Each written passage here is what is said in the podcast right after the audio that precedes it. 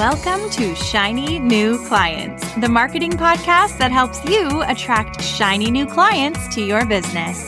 We'll talk about social media, what makes people buy, how to go viral, and marketing psychology, all in 20 minutes or less. Whether you're a coach, a stylist, or a wedding planner, if you've got a service based business to sell, this is the show you need to fill your calendar. I'm Jenna Warriner, your new marketing coach, and this is Shiny New Clients. Do you ever have to talk yourself up or talk yourself into something like, you can do this, Kate. We got this. Do you have a little voice in your head that is your very own hype person? That's sort of the function of affirmations and how I use affirmations. The first step is clocking where you need the affirmation. The second step is writing it. And the third step is actually utilizing it. And so I want to tell you three rather obscure times that affirmations have changed my entire business and changed my outlook on my entire life just by repeating these words to myself until they become truths. When I was first starting my business, I think like a lot of people, I felt like a total imposter. Now, the term imposter syndrome didn't exist to me yet because for most people, we're not like self-identifying as imposters. We're just self-identifying as dumb dumbs who can't get the job done and who have no business being here right? That's the kind of language we're saying to ourselves. We're like, oh my gosh, everyone else is better than me. Everyone else is further ahead than me. I don't even have the right to charge what I'm charging. That is what imposter syndrome, as it were, feels like. So when I was at that point in my life, a friend of mine said to me, Jenna, you are the most capable person I know. And it like literally almost I still want to cry because I don't think she realized how powerful those words were when she said them to me. To be considered a capable woman, I had not considered myself a capable woman. I did not think anyone looked at me and thought I was a capable woman. I was an actor. I was a bartender. I was young. I was in my 20s. I was just trying to hack it, you know? So that was like the biggest compliment I had ever gotten. So to remind myself of it, I wrote it on a piece of paper, ripped that piece of paper out of a notebook and taped it to the wall by my bed in my one room apartment. No, not one bedroom, one room. It was just one room with a galley kitchen. Love that apartment in Toronto. Anyway, so here I have on the wall, I am capable. It was my new affirmation. I am capable. Say it, Jenna. Believe it. Own it. But the story doesn't end there because I have really wonderful, supportive friends, and I didn't often have people over due to the house being one room. But a friend of mine came over and she saw that on the wall, which can sometimes be embarrassing when you have like a dream board up on the wall or an affirmation or a motivational poster.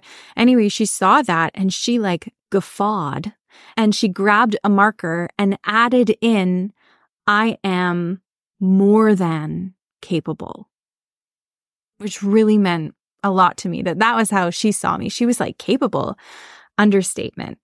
Got to a few weeks or months later, I still have this up on the wall with the added encouragement of my friend who had written more than. I had another girlfriend over and she grabbed, honestly, I think a lipstick and she edited it once more. So it said, I am more than fucking capable. I'm like honestly crying. The faith that my friends had in me and how inspiring it is and how important it is to have friends like that. So I still have a photo of this piece of paper up on the wall in my one room, raccoon infested apartment. I am more than fucking capable. That affirmation, I think it really changed my life. But they don't all have big, broad, sentimental stories like that. For a while in my business, I was still really learning where to meet boundaries with customer service. I'd had some client interactions that I wasn't proud of that hadn't gone smoothly. And I started fearing my clients. You know, as soon as you have a few like spicy conversations. I started like getting scared to jump on calls with clients and I was afraid that people were mad at me all the time. I was always afraid that my clients were mad. I don't know if I thought of this or a business coach or someone told me to do it, but I put on my, you know, those little felt boards where you put in all the letters and it kind of looks like maybe a menu at a coffee shop and you pop the letters in. So I spelled out on my felt board, all my clients love me. and I put it somewhere where I could see it all the time. So all my clients love me. All my clients love me. Just try and remember that. Like, assume they have positive regard for me when I go into these calls. And my husband now, boyfriend at the time, took it upon himself to pull out some more letters and change it to all my clients love my butt, which was honestly really funny, especially when people came over to our apartment and saw this. All my clients love my butt and I had to like explain the story. But it also helped to sort of lighten the mood. And then eventually I didn't need that anymore and I could take the letters out. That's the same felt board that I wrote 100K on. And I do believe that year was the first time I hit 100K, or I was like 98,000. I was like really close to it. So I'm really big on having these words around us to remind our brain what we're going for. And here's another one that came out of me having again, making mistakes in my business and having problems and having imperfect relationships with people and having like a client or two get mad at me or perceiving that they were mad at me or whatever, I started being scared to look at my inbox and I started being scared to look at Slack. Uh, so I don't know if you've experienced this. I don't hope you have, but I also hope that I'm not alone. Like it can't be just me, right? But when you start getting negative emails from someone and then you just start being scared every time you see the little alert pop up on your emails to say you have a new message.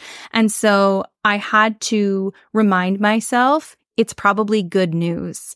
Now, when I see the sign pop up that I have new email or new Slack message, I try and say as much as possible in my head, it's probably good news because the stress of worrying that it might be bad news or someone that's unhappy with me is oftentimes probably worse than someone actually being unhappy. So I remind myself when a new message comes in, it's probably good news. And I'm toying with a new one. I'll let you know how it goes. My new one is I get opportunities in my inbox.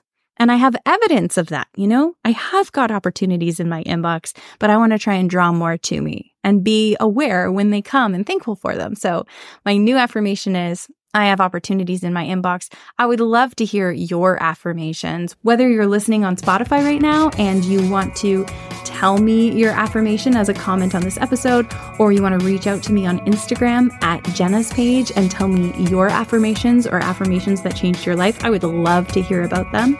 And that's all from me. I'll see you in the next one.